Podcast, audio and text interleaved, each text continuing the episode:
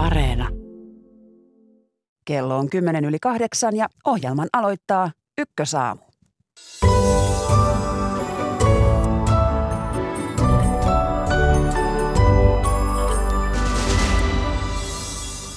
Venäjän armeijan jäljiltä paljastuu siviileihin kohdistunutta väkivaltaa Kiovan lähistöllä Butchan kaupungissa. Onko tämä sodan käännekohta? Siitä ohjelman aluksi. Perjantaina alkoi hoitajien lakko. Työnantajat valittavat, että suojelutyö ei ole riittävää. Puoli yhdeksältä päivitämme tilanteen. Unkarissa pääministeri Viktor Orbán jatkaa neljännelle kaudelleen. Lakien muuttamiseen vaadittava enemmistö jäi kuitenkin saamatta.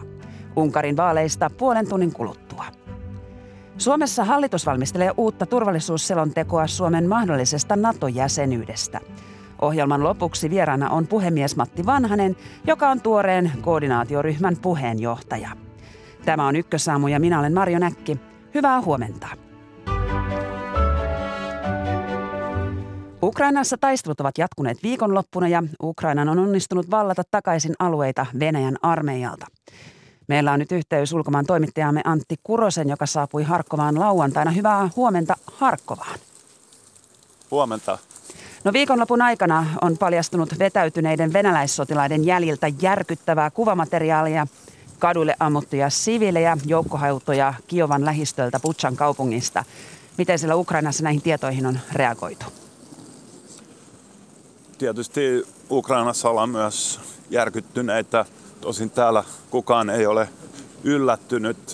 Näitä tietoja on vuotanut tässä pitkin sotaa etenkin koko tämän sodan aikana on ollut ryöväämistä, mutta myös seksuaalista väkivaltaa, raiskauksia. Näistä on koko ajan tullut tietoja myös näistä summittaisista siviilien tappamisesta eri paikoissa, ei pelkästään Butchassa. Ja täällä Ukrainassa ajatellaan että, ja sanotaan, että ö, tiesimme tämän, olemme varoittaneet Eurooppaa. Ja juuri tämän takia Ukraina on koko ajan sanonut, että heidän on voitettava tämä sota. Heidän on työnnettävä pois venäläiset ukrainalaisalueilta, koska ö, he uskovat, ja ehkä tämä antaa viitteitä siitä, että Venäjän miehitys tulisi varmasti olemaan varsin verinen. Niin, siellä on varmasti vaadittu yhä enemmän toimia länneltä sekaantua tähän sotaan. Minkälaisia uutisia siitä on tullut? Kyllä Ukraina oikeastaan samoja asioita kuin koko ajan. Tässä on tärkeää todeta se, että Ukraina on hyvin kiitollinen siitä aseavusta, jonka se on saanut tähän mennessä.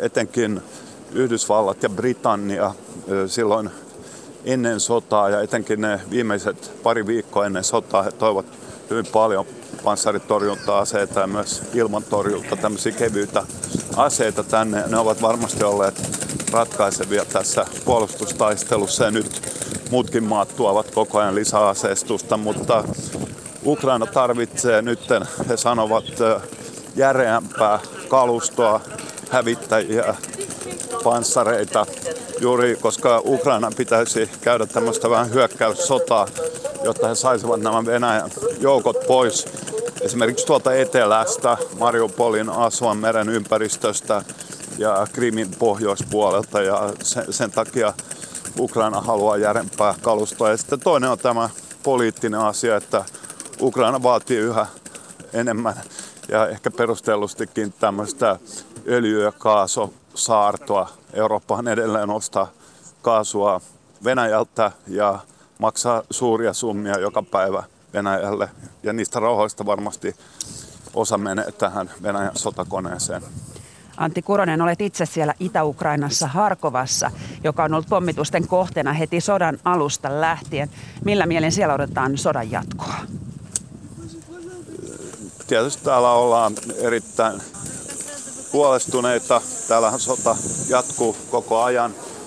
Eilen tuli tieto, oli yksi Venäjän isku, jossa ilmeisesti seitsemän ihmistä ainakin kuoli ja 30 haavoittui. Ja oli tuolla täällä Harkkovassa esimerkiksi, joka on todella suuri kaupunki, niin on muutama lähiö, jotka ovat kaikkein eniten joutuneet tämän tulituksen kohteeksi ja siellä ihmiset edelleenkin yöpyvät pommisuojissa. He ovat yöpyneet siellä yli kuukauden. Eli, eli, ja he toivovat tietysti vain, että Venäjän armeija lähtisi pois Ukrainasta ja elämä palautuisi normaaliksi. No Venäjä yrittää ilmeisesti uutta hyökkäystä siellä idässä kapinallisalueiden läheisyydessä. Miten Antti Kuronen siinä arvioit, mitä siellä alkaa tapahtua? No, Venäjä on koko ajan yrittänyt siis tämä Donbassi, kyseessähän ei ole kapinallisia, vaan Venäjän hybridijoukot, jotka ovat sotineet siellä kahdeksan vuotta. Se on ollut Venäjän sota Ukrainaa vastaan. Venäjän sitä eri tavoin ehkä yrittänyt vähän peitellä.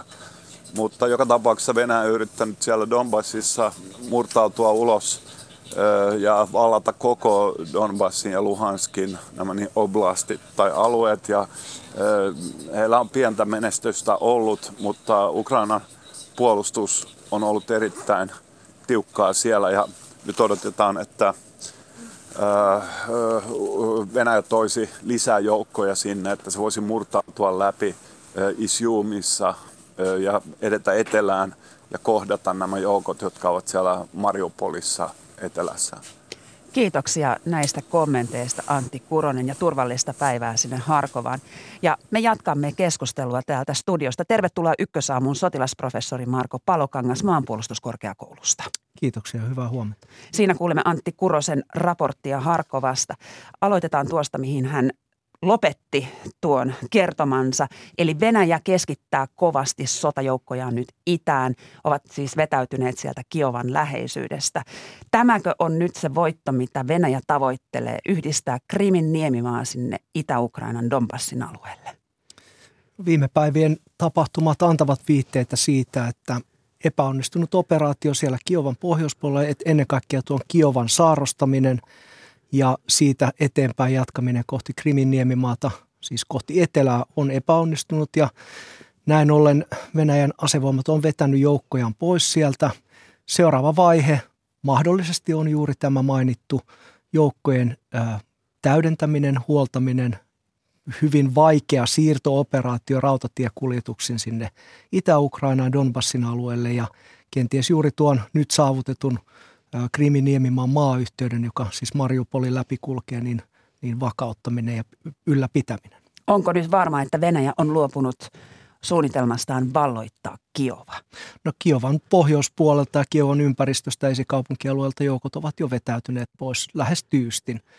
Ja tämä antaa kyllä viitteitä siitä, että, että siitä operaatiosta on luovuttu Kiovan suhteen. Ja Tchernobylissa siellä ydin, ydinvoimalla alueella liehuu Ukrainan lippu, eli myös tämä valko ja Venäjän välinen liitto on nyt murtunut, niinkö? No se ei kyllä välttämättä ole ihan eksplisiittisesti noin yksinkertaista, että valko ja Venäjän välinen liitto olisi murtunut, mutta Ukrainan asevoimat ilmoitti eilen illalla, että he ovat saaneet sen lähestulkoon koko valko johtavan raja-alueen niin, niin välisen alueen hallintaansa. Eli, eli Ukraina asevoimat on kyllä pystyneet sitten ottamaan ne menetetyt alueet takaisin. Venäjä vetäytyy itään, siirtää joukkoja sinne, mutta toinen rintamalinja edelleen on aktiivinen, eli se eteläinen Mustan meren rannikkoalue. Pyrkiikö Venäjä sieltä edelleen ottamaan Odessa itselleen? No Odessa on yksi keskeinen strateginen kohta, joka tietysti on Venäjän kannalta yhtä tärkeä kuin mikä tahansa muu rannikkokaupunki. Sieltä pystytään tarvittaessa tukeutumaan sitten maa-alueelle. Venäjän asevoimat ja ennen kaikkea merivoimat hallitsee tällä hetkellä Mustaamerta ja Asovanmerta, jolloin se operointi siellä on, on suhteellisen helppoa, tai ei nyt helppoa, mutta vapaampaa kuin maa-alueella. Ja, ja täten iskut viime vuorokauden aikana sinne Odessaankin kertoo siitä, että halutaan pitää painetta yllä eikä luopua niistä saavutusta kohdista. Odessahan on edelleen Ukrainan hallinnassa ja Mariupolin sisälläkin on vielä reilu 150 000 ihmistä, jotka ovat, ovat siellä ikään kuin paikoillaan. Mutta kyllä se paine kasvaa sinne, sinne etenkin siihen maayhteyteen, joka nyt Venäjä on saanut hallintaansa tuolta Ukrainan itärajalta sinne Kriminiemimaalle. Sotilasprofessori Marko Palokangas.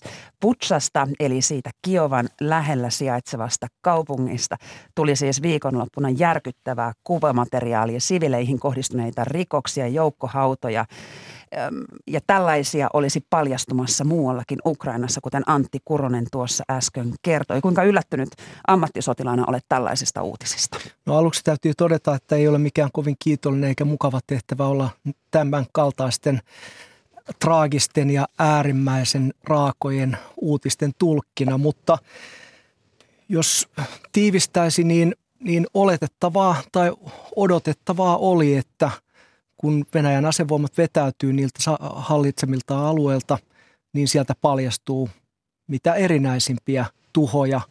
Ja nyt nämä epäilyt ö, sivilien raat tappamiset tai joukkosurmat niin ovat yksi sen tuhojen muoto. Kuinka arvioit komentoketjua? Onko kyse tällaisesta poltetummaan taktiikasta vai villintyneistä sotilaista? No, poltetummaan taktiikka eli vetäytyessä kaiken tuhoaminen on yksi varten otettava vaihtoehto. Se on mahdollista, että siihen on annettu jopa, jopa ihan määräys tai, tai hyväksyntä vähintäänkin niille joukoille. Sitä on hyvin vaikea tällä hetkellä sanoa, koska mehän emme tiedä, miten se komentoketjun sisällä se tieto – minkälainen tieto siellä tällä hetkellä kulkee. Toisaalta ö, on muistettava se, että Venäjän asevoimien sotilaat, nuoret miehet ovat taistelleet siellä hyvin vaikeissa olosuhteissa jo viisi viikkoa. Siellä on toimintakyky laskenut, jos ei nyt jopa osin täysin romahtanut. Ja, ja nämä yksittäiset sotilaat myöskin voivat tehdä mielivaltaisuuksia – tilanteessa, jossa he eivät enää inhimillisyyttä osaa tunnistaa. Ja ikävä kyllä sodan käynnissä tämänkaltainen toiminta tulee jossain vaiheessa eteen, varsinkin kun ollaan epäonnistuttu siinä alun perin asetetussa tavoitteessa. Neuvostoliiton armeija, puna-armeija, oli tunnettu joukkoraiskauksistaan ja äärimmäisestä julmuudestaan siviiliväestöä kohtaan toisen maailmansodan aikana. Onko näin, että Venäjän armeilla on edelleen tällainen dogma? Dogmasta on vaikea sanoa, että onko se juuri näin vielä ja, ja en usko, että mikään asevoima kasvattaa sotilaihin sellaista totaalisen epäinhimillisyyden siementä tai, tai tapaa toimia. Mutta on muistettava myöskin se, että, että jo, jo Neuvostoliiton aikana puna-armeijan raakuudet toisessa maailmansodassa esimerkiksi tuon Berliinin vallottamisen yhteydessä olivat hyvin samankaltaisia kun lähdetään valloittamaan tai tuhoamaan, niin silloin heitetään sodan oikeussäännöt romukoppaan ja toimitaan tavoilla, jotka ovat täysin epäinhimillisiä. Kulttuuri on asia, jota on hyvin vaikea muuttaa pitkänkään ajan puitteissa. Ja en, en, edelleen sanon, että en usko siihen, että siellä ikään kuin tällaiseen kasvatetaan tai koulutetaan, mutta siellä kytee kuitenkin siellä kulttuurin sisällä asevoimien toiminnassa tällaisia piirteitä. On raportoitu, että nämä venäläissotilaat ovat ryöstelleet myös siviiliväestön koteja ja jopa postittaneet sieltä tavaroita takaisin Venäjälle. Pitääkö paikkaansa, että heille olisi annettu jonkinlainen mandaatti toimia näin? No siitäkin on erinäisiä viitteitä jo taisteluiden alkuvaiheessa sotavangiksi jääneet Venäjän asevoimien nuoret sopimussotilaat kertovat, että heille palkan lisäksi luvattiin ryöstösaalis mitä he saavat matkan varrelta sitten tai vallotetulla alueella. Tämä antaisi viitteitä siitä, että jonkinlaista hyväksyntää sille, että, että voidaan myöskin tarvittaessa ryöstellä kauppoja tai ihmisten koteja, niin on ollut olemassa.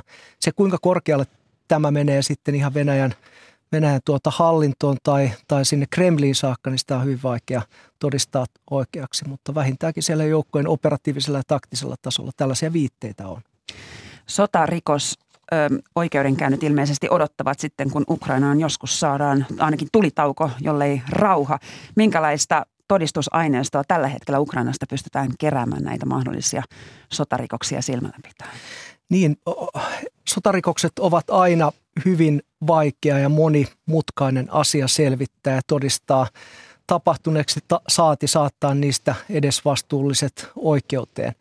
Ää, nythän ää, Geneven neljäs sopimus vuodelta 1949 hyvin järjestelmällisesti kieltää sivileihin kohdistuneet raakuudet ja tarpeettomat asevoimien aseiden käytön ynnä muut, joka, joka tietysti niin on, on kaiken taustalla. Ja sota, sodan oikeussäännöt, kuten mitkä tahansa muutkin oikeudelliset määräykset, ovat yhteisesti sovittuja asioita, joita, joita tietysti hyvän tahtoisesti pyritään noudattamaan. Nyt on tilanne se, että, että Ukrainassa, kun Venäjän asevoimat ovat vetäytyneet niiltä alueilta, niin nythän sinne on mahdollista lähettää nimenomaan ö, tutkijoita – siis joista vastaa käytännössä korkein toimielin, eli kansainvälisen rikostuomioistuimen syyttäjäviranomainen. Hän voi lähettää sinne, tai he voi lähettää, lähettää sinne tutkijoita, jotka sitten keräävät lähes reaaliaikaisesti todistusaineistoa. Ja tämä todistusaineisto nyt sitten näyttää jatkossa sen, että, että minkälaisia rikoksia on tapahtunut ja miten siitä voidaan sitten lähteä syyttämään myöskin niin, niin rikoksista epäiltyä. Venäläiset väittävät, että Butchassa on kyse ukrainalaisten radikaalien provokaatioista. Sekä Venäjä että Ukraina ovat vaatineet kaupungin tapahtumien käsittelyä YK turvallisuusneuvostossa. Onko se oikea areena? No YK on turvallisuusneuvosto, kuten tiedetään, niin siinä on tietynlaisia vaikeuksia tämän areenan tunnustamiseksi juuri oikeaksi, koska esimerkiksi tällä hetkellä Venäjä on puheenjohtajamaa ja veto-oikeuden hyödyntäminen siinä, niin siellähän voidaan asia tavallaan vesittää hyvinkin helposti. Se ei ole ainut paikka, missä tämä asia varmasti käsitellään. Että kyllä tulemme näkemään jatkossa jatko, lähiaikoina niin sen, että sitä kyllä hyvinkin monessa eri foorumissa käsitellään. Tämä on vain yksi areena. Ukraina on siis onnistunut vallata takaisin menettämiään alueita Ukrainassa. Miten sotilasprofessorina arvioit Marko Palokangas? Onko kyse enemmänkin Venäjän moraalin heikentymisestä, vetäytymisestä vai Ukrainan voitosta? No kyllä se on sekä Ukrainan puolustusvoimien kyvystä taistella hyvin korkean maanpuolustustahdon omaavana ja, ja johdettuna joukkona Venäjän asevoimien ö, hyvin törkeää hyökkäystä vastaan. Toisaalta, kuten viittasit, niin, niin kyse on myöskin siitä, että Venäjän asevoimat ovat toimineet lähes tyystin vastoin omia oppejaan ja doktriiniaan jolloin tämä epäonnistuminen on tietysti kääntynyt Ukrainan puolustusvoimien eduksi ja vastahyökkäykset ovat sitten myöskin olleet menestyksellisiä. Miten on mahdollista, että on tullut raportteja jopa Venäjän eliittijoukkojen epäonnistumisista? Saati sitten näitä raportteja, kuinka kouluttamattomia nuoria miehiä on lähetetty käytännössä tykin ruuaksi eturintamaan. No siihen on paljon tekijöitä ja paljon syitä, mitä toki nyt analysoimme ja, ja pyrimme löytämään sieltä johtopäätöksiä. Yksi hyvin oleellinen tekijä on se, että, että tähän hyökkäykseen ja, ja tämän sodan vaiheen operaatioon lähdettiin näemme varsin vaillinaisin tiedon siitä, miten Ukraina kansa suhtautuu ja Ukrainan puolustusvoimat toimii vastoin, vastoin tuota hyökkääjää. Ja toinen on se, että operaation tavoitteet olivat kyllä hyvin op, yltiöoptimistiset verrattuna siihen, että, että oikeasti miten, miten siellä sitten alkoi alkoi tuota sota kulkea. Sodassa on paljon ennakoimattomia tekijöitä ja tämä on varmasti yllättänyt niin Venäjän asevoimat kuin kaikki muutkin, miten siellä on, on sitten epäonnistuttu hyvin, hyvin monessa kohti. Marko Palokangas, uskotko, että Vladimir Putinilla ei ole ollut oikeaa käsitystä tai hänelle on kerrottu liian optimistisia skenaarioita ennen Ukrainan sotaa?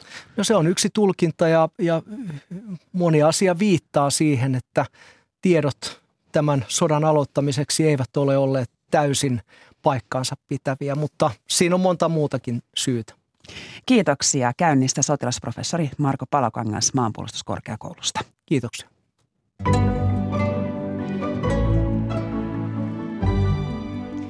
Tässä ykkösaamussa perehdymme pian Unkarin vaalitulokseen. Hieman puhumme myös Serbian presidentti- ja parlamenttivaaleista.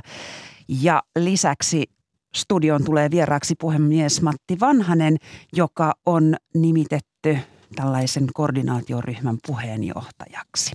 Mutta otetaan ensin puheeksi hoitajien lakko. Hoitajien kahden viikon lakko alkoi perjantaina. Lakossa on 25 000 tehyn ja superin työsuhteesta jäsentä kuudessa sairaanhoitopiirissä.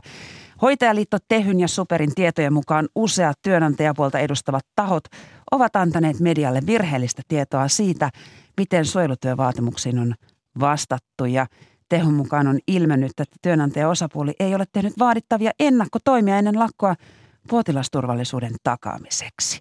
Hyvää huomenta Turun yliopiston potilasturvallisuuden professori Tuija Ikonen. Hyvää huomenta. No hoitajien lakko on nyt kestänyt viikonlopun yli. Oletko huomannut, että potilasturvallisuus olisi vaarantunut? No, potilasturvallisuuden vaarantumisen uhka on ainakin herättänyt paljon keskustelua. Yleisesti ottaen poikkeustilanteisiinhan liittyy aina turvallisuusriskejä, mutta juuri sen vuoksi terveydenhuollossa, kuten muillakin turvallisuuskriittisillä aloilla, on keinoja suojautua.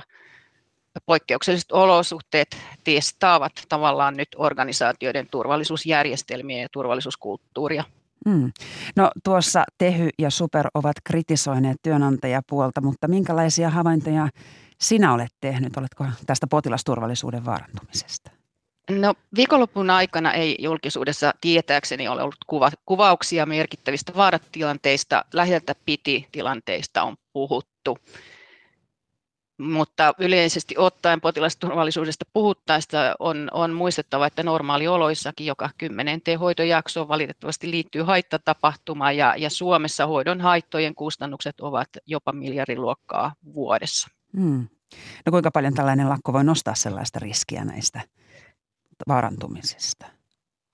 No äh, olennaista on, että nyt pystytään huolehtimaan tilanteista välttämättömästä ja kiireellisestä hoidon tarpeesta.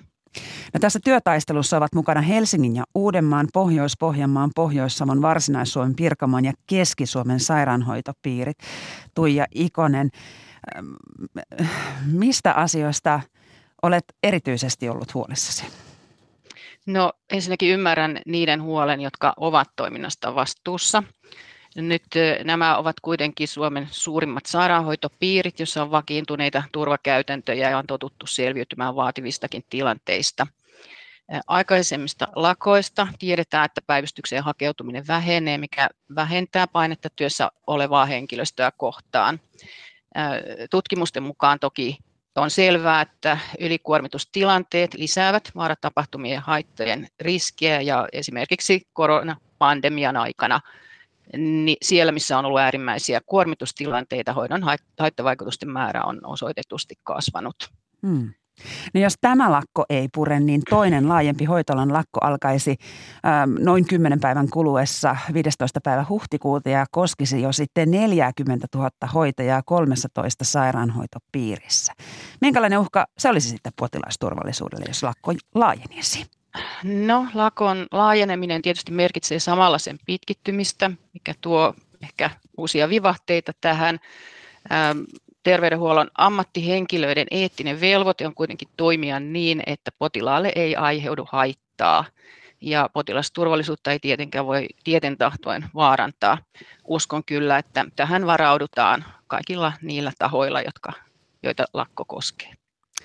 No professori Tuija Ikonen, lakon ulkopuolelle jäävät työt, joita tehdään potilaan, he, potilaan hengen turvaamiseksi tai pysyvän vakavan vamman estämiseksi. Miten tällaiset määritellään? No nyt toimintomuotoja on toki määritelty, kuten tehohoito ja päivystys, mutta yksityiskohtaista sisältöä on, on vaikea normittaa etukäteen. Määrittely perustuu lääketieteellisen hoitotyön kokemukseen, hoidon välttämättömyydestä ja viime kädessä hoidosta vastuussa olevien on arvioitava suojelutyön tarve päivittäin. Mm. No ihan lopuksi, koetko, että ihmiset olisivat nyt vaarassa tällaisten lakkojen aikana? No en sanoisi, että ihmiset ovat vaarassa. On, on tärkeää, että lakosta huolimatta hoitoon hakeudutaan, jos sairastutaan akuutisti Töissä olevan henkilöstön velvollisuus on turvata välttämätön hoito ja sen antaminen turvallisesti. Kiitoksia ja hyvää päivänjatkoa sinulle professori Tuija Ikonen. Kiitos. Ja mennään sitten Keski-Eurooppaan. Unkarissa äänestettiin eilen parlamenttivaaleissa. Nykyinen pääministeri Viktor Orbán on julistautunut vaalien voittajaksi. Tervetuloa Ykkösaamuun Aleksandri-instituutin vanhempi tutkija Katalin Miklosi. Kiitos, huomenta. Ja hyvää huomenta yliopistoprofes- äh, yliopistolehtori Heino Nyyssinen Turun yliopistosta. Huomenta, huomenta. No niin, Unkarissa kun äänistä on laskettu 94 prosenttia, pääministeri Viktor Orbanin Fidesz-puolue olisi saamassa noin 53 prosentin osuuden. Katalin, minkälainen voitto tämä Orbanille on? Uh, Orban hän yllätyi itsekin. Uh, en usko, että hän, hän luotti tällaiseen vahvaan tulokseen, uh, joka näkyy jo hänen uh, kampanja, kampanjassakin, että hän oli varuillaan. Eli tätä itse asiassa yllätti kaiken. Me us, olen uskonut siihen, että, että he voittaa, mutta näin valtavalla enemmistöllä sitä ei, en, en uskonut. Heino Nyssynen yli puolet äänestä Orbanille. Hyvä. Se on hurja, se on niin. hurja tulos ja e, hyvä siinä on tietenkin se, että nyt tämä kahden kolmassaan enemmistö, joka on aika ainutlaatuinen Euroopassa loppujen lopuksi, tällaisia maita ei ole kovin paljon, niin se oli semmoinen tuloksella, että voittaja sai yli puolet äänistä. Joskus on käynyt e, niin, että niitä tulee vähemmän kuin puolet. Katso jotenkin näin, että e, usein käyttää semmoista teesiä, että nimenomaan kriisien aikana niin äh, ihmiset kerääntyvät lippujen luo toisanon, että tuettaisiin johtajia ja tässä on tietysti esimerkkejä pandemiakriisistäkin ja tämä voisi olla yksi sellainen potentiaalinen selitys, että tämä Ukrainan kriisi on myös vaikuttanut siihen, että Orbán sai näin suuren enemmistön. Tosiaankin neljättä kertaa peräkkäin kahden kolmasosan paikka-enemmistö parlamentista. Hurja tulos. Ja kahden kolmasosan enemmistö tarkoittaa siis sitä, että nyt parlamentissa, mitä Orban haluaa, sen Orban saa. Niin, Katalin. Niin, itse asiassa he voivat laittaa koko parlamentin talo säppiin, koska parlamentti on menettänyt merkityksensä jo kauan sitten. Se toimii lähinnä gumileimaisina. He tuottavat sellaisia lakeja, päätöksiä, mitä hallitus ja, ja pääpuolue tarvitsee, ja he eivät edes keskustella opposition kanssa. Eli sillä ei ole mitään merkitystä, onko meille parlamentti tai ei siellä. Niin vaalit on hyvin erikoista siinä mielessä, että vaaliohjelmia ei ole ollut pitkiin aikoihin. Ei ole käytännössä myöskään hallituksen ja opposition välisiä, välisiä debatteja. Tämä on johtanut ainakin minulle jo vuosia siihen, että täytyy katsoa, mitä tehdään vaalien välilläkin. Et jopa joskus olen vähän ironissa sanonut niin, että tärkeämpää on seurata Unkaria vaalien välillä kuin vaaleissa. Niin, kampanjointi oli sitä, että kun Unkarissa kuitenkin suuret televisiokanavat, radio, sanomalehdet ovat hallinnon jonkin jonkinlaisessa kontrollissa. Voidaanko Miklossi puhua jopa tällaisesta Venäjän mallista Unkarissa? minä en pidä tällaisista malleista. Äh, voidaan sanoa, että ainakin hyvin samankaltainen tavallaan tämä autoritaarinen järjestelmä, joka hallitsee mediatilaa, hallitsee 85 prosenttisesti, joka tarkoittaa sitä, että, että esimerkiksi vaalien alla ihmiset eivät saaneet äh, hallituksesta riippumatonta tietoa suurimmassa osassa maata. Mutta näistä maalleista aina ajatellaan, että demokratia voidaan viedä johonkin. Ihan samalla tavalla putinismia ei, ei voidaan viedä mihinkään. Että se vain niin kuin tällainen autoritaarinen hallinto, hallinnolla on niin pitkä tavallaan tämä historiallinen jatkumo jo lähes 150 vuotta, että itse asiassa pitäisi katsoa, että milloin oli Unkarissa oikeasti demokratia. Se on niin kuin tosi lyhyitä aikoja, että se oli ikään kuin tavallaan tämmöisiä eksperimentoimista demokratian kanssa, mutta ei voi sanoa, että se on itse asiassa juurtunut Unkariin. No jos ei puhuta putinismista, niin puhutaan sitten urbanismista, eli, eli mediassa nämä muut puolueet tai tämä lähinnä liittoutunut oppositio, he pääsivät ääneen noin viideksi minuutiksi. Siellä ei ollut vaaliväittelyitä. Minkälaista vaalikampanjointia siellä Unkarissa nähtiin Heino Nyyssä? Tavallaan voisiko sanoa niin, että vaalikampanja on käyty siitä lähtien, kun edelliset vaalit pidettiin 2018. Eli oikeastaan niin kuin kaikki tekeminen on tietyllä tavalla vaalikampanja. Erikoisuutena on ehkä se, että tällainen kansallispäivinä omien kannattajien marssittaminen pääkaupunkiin. Niitä nyt oli viimeksi tämä maaliskuun 15, jolla pyritään niin osoittamaan omaa, omaa demonstraatiota. Mutta tuohon on pakko palata tuohon äskeiseen sen verran, että tässä on kanssa politiikan tutkijan ja historioitsijan ero. Eli politiikan tutkijan kai pitäisi hakea niitä malleja. Ja jotain yhtäläisyyttä sinne Venäjän suuntaan nähdäkseni tässä vaalijärjestelmässä, että itse Venäjälle on otettu 2016 myös sekavaalijärjestelmä käyttö, jossa nähdäkseni on tiettyjä yhtäläisyyksiä.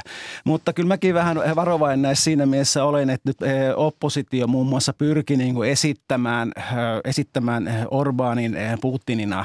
Ja tässä he, he varmaan menivät nyt sitten aivan, aivan liian pitkälle, että, että tavallaan se analogia on myöskin vähän brutaali. Ei nyt ymmärtääkseni Orbán kuitenkaan, vaikka hänelle vihollisia on, niin suoraan sitä sotaa sentään ole aloittanut. Niin, tuo yhdistynyt oppositio, johon viittasit, siihen siis liittyy sosialisteista äärioikeistoon saakka ihmisiä. Sen äänimäärä oli noin 35 prosenttia. Eihän tämä ole lainkaan huono tulos. Katalin. No ei ole huono tulos. He tietysti odottivat, että, että he voivat oikeasti haastaa äh, Fidesiä. Mutta mä haluaisin kysyä, että kuinka surkeassa jamassa tämä oppositio on. Että niiden piti lyödä hyntyt yhteen laidasta laitaan. Ja kuinka heikensi sen heidän, niiden viestiä sitä äh, ihmisiä, ihmisiä, äh, ihmisillä. Eli mitä on heidän viesti, mikä on heidän arvomaailmansa, mikä on heidän ideologiansa kanssa. Heidän ainoa ikään kuin yhteinen äh, intressi oli kaataa Fides ja se ei riittänyt. Se ei tietenkään riitä, mutta tietysti jos puhutaan politiikasta, niin ensin pitää voittaa vaalit ja sen jälkeen katsoa, pystytäänkö, pystytäänkö niin hallitsemaan yhdessä.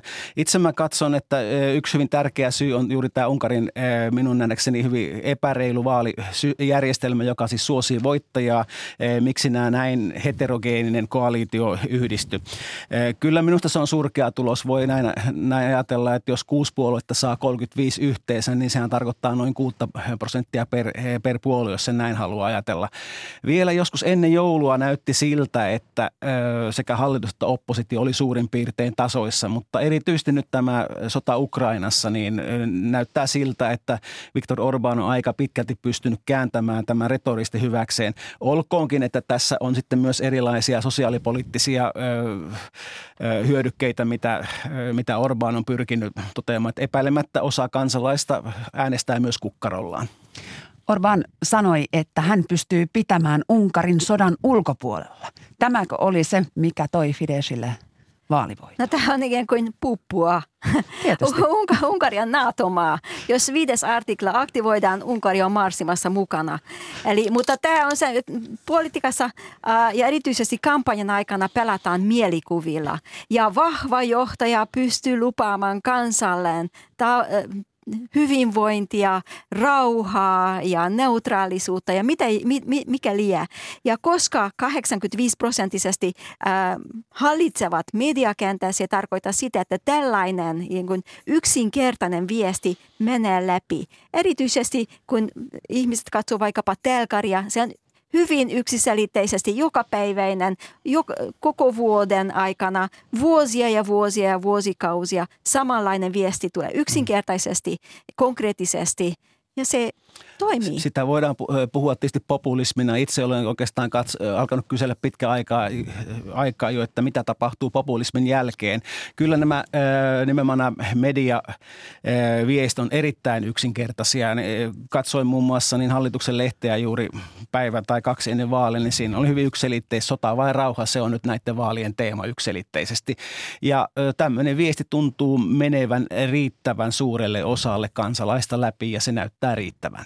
Minun mielestä tämä populismi, anteeksi, minun mielestä tämä populismi äh, tavallaan syytös on, on vähän yksinkertaistavaa, koska loppujen lopuksi Fides on tehnyt valtavasti niin sosiaalipoliittisia mm. myönnytyksiä laajalla osalla kansaa, että siitä hän nyt he hyötyy itse asiassa. Mä lähden nimenomaan, että mitä tapahtuu populismin jälkeen, että minäkään oikeastaan enää tämä populismia niin allekirjoita ratkaisuna tämmöisiin vaaleihin, vaan kysymys on paljon muusta. Orbán piti tällaisen voittoisan puheensa myöhään eilisiltana ja siinä puheessaan hän nimesi pitkän listan vastustajia, joista yksi oli Ukrainan presidentti Volodymyr Zelenski. Orban on siis yksi niistä harvoista, ellei jopa ainoa lännen johtaja, joka ei tuo Ukrainaa Venäjän aloittamassa sodassa. Näinkö se on, Katalin Miklos? Näin on. Um, Unkari on uh, estänyt esimerkiksi asetoimituksia Unkarin maaperän läpi, koska Unkari haluaa olla neutraali ihan naurettava. Uh, mutta Unkari on ottanut tietysti satoja tuhansia pakolaisia vastaan. Suuri osa tietysti vain kulkee läpi Unkaria ja hyvin pieni kymmeniä tuhansia, ehkä joka pysyy Unkarissa, mutta tästä tehdään valtava numero, että kuitenkin autetaan Ukrainasta pakenevia. Mutta Unkarilla ja Ukrainalla on huono suhde, on ollut äh, melkein kymmenen vuotta ja se johtuu tavallaan tästä vähemmistökysymyksistä. Mm.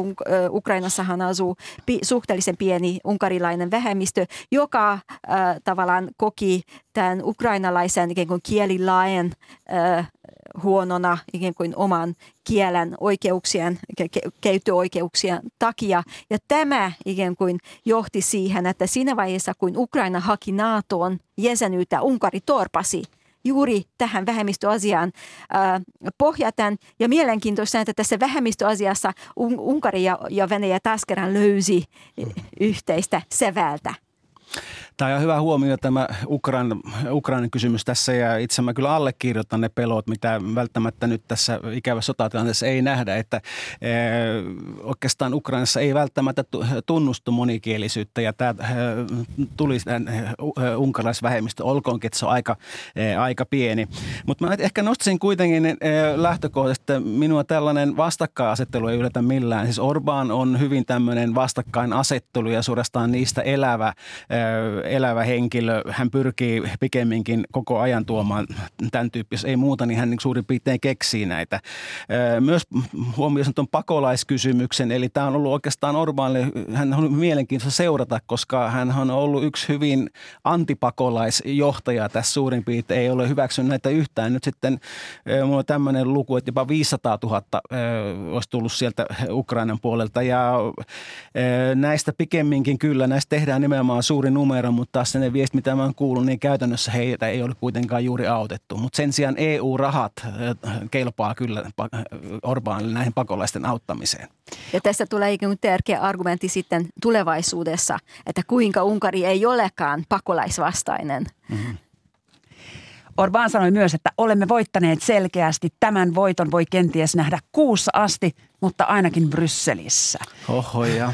Joo, eli näpäytetään. Eli kumpi se arkkivihollinen sitten on? Se on lopulta siellä Brysselissä. Käytännössä näin on. Hyvin pitkään on tämmöinen argumentaatio ollut, että me emme sietäneet eh, Moskovan tai itävaltalaisten eh, sanelua aikana, emmekä siedä myöskään Brysselissä. Tämän tyyppistä argumentaatiota eh, Orbanilla on ollut hyvin pitkään ja tämä on ihan selvä, että tähän tämä liittyy. Että mulle sanoisin hohoja, että se on mitään uutta suorastaan hyvin tyypillistä Orbania. Ei, minusta tässä on jotakin uutta, koska Orban sai taas kerran hyvin vahva mandaatin, joka tarkoittaa sitä, että hänellä on näyttöä suhteessa EU-hun. Ja hän on jo vuosia pyrkinyt yhdistämään oikea laita, Euroopan parlamentin oikea laita. Ja voi olla, että tästä saa lisää ponta, lisää aktiivisuutta itse asiassa tähän kansallisvaltioagendalle, ja, joka hajottaa tätä Euroopan unionin yhtenäisyyttä.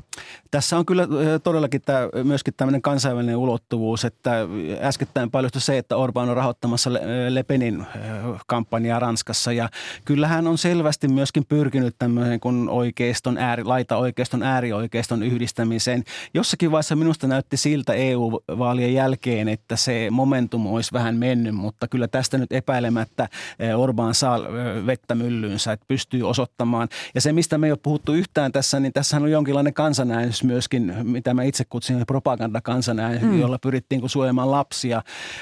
Siitä en ole kuullut vielä oikeastaan yhtään mitään, että miten sille kävi, mutta niin, se tämä kuuluisa homopropagandalaki. Juuri tästä näin on kysymys. Kysymykset no. tavallaan olivat semmoisia, että niihin ei normaali ihminen voisi vasta muuta kuin sitten, kun hallitus sen toivoo. No miten sitten ystävyys, Orbanin ystävyys Vladimir Putinin kanssa?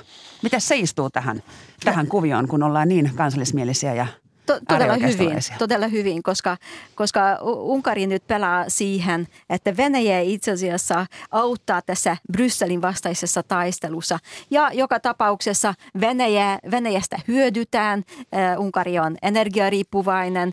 Äh, Venäjä on investoinut äh, aika paljon äh, Unkariin. Eli Ydinvoimalaan muun muassa. Esimerkiksi, mutta myös bankeihin ja, ja, ja infran. Eli voi sanoa sitä, että että todella tämä Venäjä-kortti tulee lempenemään entisestään.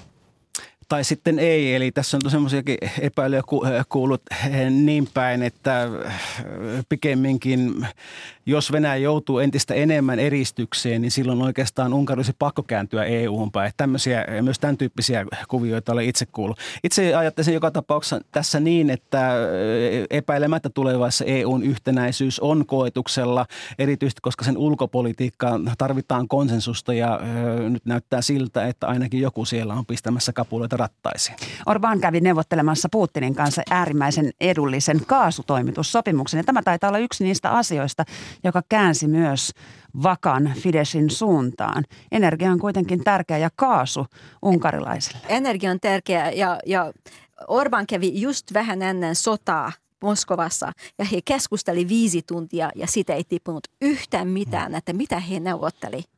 Eli me emme tiedä, minkälaisia suhteita loppujen lopuksi Unkari on luonut, syviä suhteita Venäjään. Mä ehkä luokittelisin tämän suhteen, koska täällä on paljon myöskin historiallisia rasitteita, mutta ei, ei mennä nyt niin, tämä on pragmaattiseksi. Ja se on ihan totta, että tässä ei, ei, ei oikeastaan niin tiedetä näistä nyt sitten mitään. Vielä kymmenen vuotta sitten niin Orban syytti vastustajien siitä, että heillä on liian läheiset suhteet Putiniin. Eli sen takia mä ajattelin sitä jonkinlaisena tämmöinen pragmaattisena. Ja on kyllä ollut hyvin silmiinpistävää se, että kuinka usein esimerkiksi Vladimir Putin on vierailut Budapestissa takavuosina. Joka vuosi itse asiassa. No niin, ja nyt jäädäänkin seuraamaan, mitä Unkarissa tapahtuu nyt vaalien välisenä aikana. Kiitos keskustelusta Aleksanteri instituutin vanhempi tutkija Katalin Mikloshi ja yliopistolehtori Heino Nyyssinen Turun yliopistosta. Kiitoksia.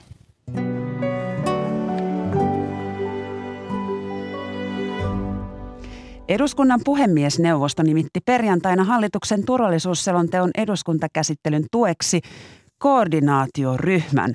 Tämä NATO-nyrkki, sen sitä johtaa puhemies Matti Vanhanen. Hyvää huomenta ja tervetuloa Ykkösaamoon. Huomenta, kiitos. Aloitetaan ajankohtaisesta asiasta. Ukrainassa on Venäjän armeijan vetäydyttyä paljastunut siviileihin kohdistuneita rikoksia. Ulkoministeri Pekka Haavisto sanoi, että toivottavasti se on käännekohta sodalle ja siihenkin, että kansainvälinen apu on entistä vahvempaa Ukrainalle. Miten sinä näet, oliko Putsa nyt sitten tällainen käännekohta? Ensinnäkin uutiset valtava jär, järkyttäviä ja sotarikosta tutkitaan. Hyvä, että Ukraina on saanut vallattua takaisin noita alueita ja voidaan niitä päästään tutkimaan todisteidenkin valossa tuo, tuoreeltaan. Jälkiä ei ole ehditty, ehditty peittää. Toivottavasti se on käännekohta, mutta äärimmäisen julma – julma sellainen. Ja kun sitä käsitellään, niin kuitenkin samaan aikaan pitää niin kuin muistaa se, että koko sota, koko Venäjän hyökkäys Ukrainaa, se on ollut täysin perusteeton. Ei pitäisi kuulua tälle vuosisadalle. Ja se, että mennään rajan yli aseiden kanssa – ammuta ja tapetaan puolustavan maan sotilaita, ei sitäkään pidä hyväksyä, eikä olla hyväksytty. Minkälaista vastausta kansainväliseltä yhteisöltä odotat? No, tässä on tietysti kaksi, kaksi asiaa. Oma asiansa on se, että nämä pitää kansainvälisesti tutkia, siinä tulee menemään aikaa. Mutta todisteita onneksi nyt on saatavissa sen verran tuo, tuore tapaus, mutta sitä tutkimus ei voida jäädä odottamaan sen tutkinnan tuloksia, niissä menee aikaa, vaan kyllä näitä tuota, samantyyppisiä pakotteita, joita ei ole tähän asti sitten tekojen perusteella annettu, niin niitä vaan täytyy lisätä ja vahvistaa. Miten näet, kuinka lujasti tämä Ukrainan sota, Venäjän toimet Ukrainan maaperällä, kuinka kovasti ne ovat vauhdittaneet suomalaista NATO-keskustelua? No, aivan käänteen, te- käänteen tekevällä tavalla. Perjantaina eduskunnan puhemiesneuvosto nimitti siis hallituksen turvallisuusselonteon eduskuntakäsittelyn tueksi koordinaatioryhmän ja sinä nyt sitten johdat tätä NATO-nyrkkiä. Onko NATO-nyrkki oikea ilmaus tälle koordinaatioryhmälle? No en, en käyttäisi itse tuota nimikettä.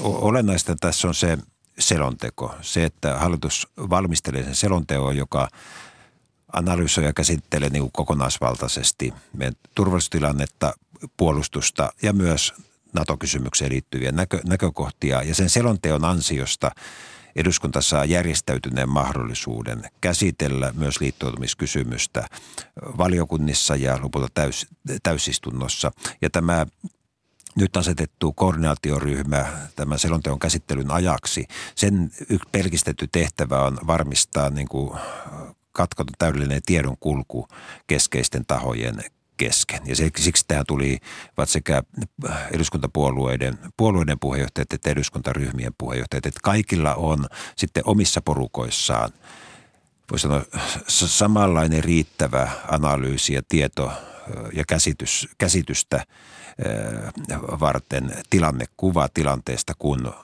eri ryhmissä tehdään päätöksiä. Tämä on pelkistetysti sen työryhmän tehtävä. Ja mitkä ovat ne keskeiset toimijat? Keskeisiä toimijoita ovat tasavallan presidentti ja valtioneuvosto, joiden lopulta sitten virallista esitystä NATO-jäsenyyteen liittyen tarvitaan ja sitten eduskunnan pitää se hyväksyä. Ja tämä nyt kohta alkava selontekokäsittely, se niin fak, faktisesti tosiasiassa käy kaiken sen tarvittavan poliittisen keskustelun, jota tähän tarvitaan.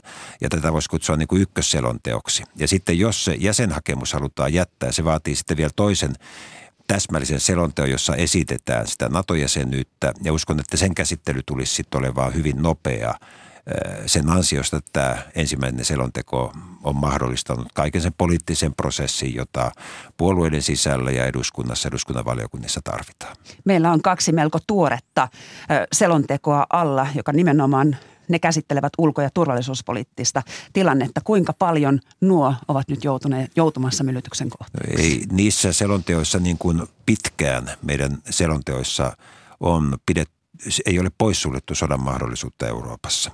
Ja meidän ajattelurakennehan on ollut se, että me olemme pyrkineet ylläpitämään vakautta Pohjois-Euroopassa, jossa osana sitä vakautta on ollut se, että Suomi on pitänyt niin kuin oman asemansa stabiilina. Emme ole sotilaallis- liittyneet sotilaalliseen liitto, liittokuntaan. No nyt tämä vakaus on Venäjän toimesta rikottu. Ja se ilman muuta kääntää tämän tilanteen päälaille meidän kannalta. Ei ole, ei ole sitä vakautta, jota me olemme omalla käyttäytymisellä halunneet edistää, vaan se vakaus on rikottu toisten toimesta ja, ja, ja voisi sanoa 20 vuotta vallinnut vakauspolitiikan linja, niin se, se ei toimi tällä hetkellä. Siksi, siksi on meidän asemamme arvioitava uudelleen. Jonkin aika sitten vielä puhuttiin siitä, että Suomi voisi jollain tavalla halutessaan jäädä konfliktien ulkopuolelle, mutta nyt tuo taitaa tuo ajatus olla jo romukopassa. Mä luulen, ei, ei, mä, mä luulen, että jatkossakin kyllä ulkoturvallisuuspolitiikan päätavoite on pitää Suomi ja suomalaiset turvallisena ja sotien ulkopuolella. Niin, että sotia ei pääse syntymään ja, ja ne, ne eivät koskettaisi, koskettaisi meitä. Ja se on varmasti ohje, ohjaavan niin ohjenuora jatkossakin. Matti Vanhanen, puhutaan aikataulusta. Kuinka nopeasti tuo uusi ulko- ja turvallisuuspoliittinen selonteko valmistuu? Täs, hallitus ei ole täsmällistä päivämäärää ilmoittanut. Me olemme omaa työtämme eduskunnassa etukäteen niin ajoittaneet niin, että eh, työ voisi aika tarkkaan pääsiäisen aikana eh, niiden, niiden päivinä alkaa. Ja sitten se, se ottaa eduskunnassa sen ajan, minkä valiokunnat haluavat käyttää sen – perusteelliseen käsittelyasiantuntijoiden kuulemiseen. Eli, eli kyse on, uskoisin, huhtia ehkä toukokuusta. Mutta jos valtiollinen johto, presidentti ja valtioneuvosto, jolla on paras tieto ja analyysi ja arvio siitä, mitä nyt maailmalla tapahtuu. Jos heillä on tahto tuoda esimerkiksi NATO-jäsenyyskysymys aikaisemmin eduskuntaan virallisesti päätettäväksi, niin tämä niin sanottu ykkösselonteon käsittelyaikataulu ei aseta rajoituksia, esteitä sille. Voiko Suomen jäte, jäsenhakemus olla valmiina jo kevään aikana? Teknisesti teoriassa kyllä, mutta puhemiehenä mm, koitan pitää koko ajan rooli niin omista mielipiteistäni riippumatta esillä, niin, niin tuota, tuota, tuota, sen niin kuin sisältöpuolesta päättävät muut kuin minä. No puhutaanpa sitä sinun mielipiteestä. Kannatatko NATO-jäsenyyttä? E, en ota siihen, sitä ei pysty erottamaan niin kuin puhemiehen roolista, että se on oma asiansa, oma asiansa. Mutta oikeastaan se, minkä äsken sanoin tästä vakauspolitiikasta. Aikana olin itse kirjoittamassa pääministerinä sitä, että Suomi ylläpitää mahdollisuutta hakea NATO-jäsenyyttä. Ja se liittyy tähän vakauspolitiikkaan, että se oli niin kuin kaksisuuntainen viesti. Me haluamme ylläpitää va- vakautta Pohjois-Euroopassa ja osana sitä emme hae sotilasliiton jäseneksi. No nyt se vakauden ovat muut on Venäjä rikkonut ja ikään kuin se meidän puoli ikään kuin sitten ajattelukehikosta, niin sekään ei ole voimassa. Eli vaaleanvihreää valo nato Saattaa olla että ihan, ihan paljon tummempiakin sävyjä siinä, siinä mutta se, se ei ole nyt ydinkysymys tässä. Öö, ja toivon, että edustajien keskuudessa on, on kykyä harkita kysymystä perusteellisesti eikä ainakaan etukäteen luoda semmoista kieltävää määrävähemmistöä vaan että meidän pitää nyt aidosti pitää kätemme avonaisina ja, ja, ja olla valmiita tekemään se, mitä Suoma, Suomen ja suomalaisten turvallisuuden eteen pitää tehdä. Kiitoksia käynnistä puhemies Matti Vanhanen. Kello lähestyy yhdeksää. Nyt uutiset. Hyvää päivän jatkoa.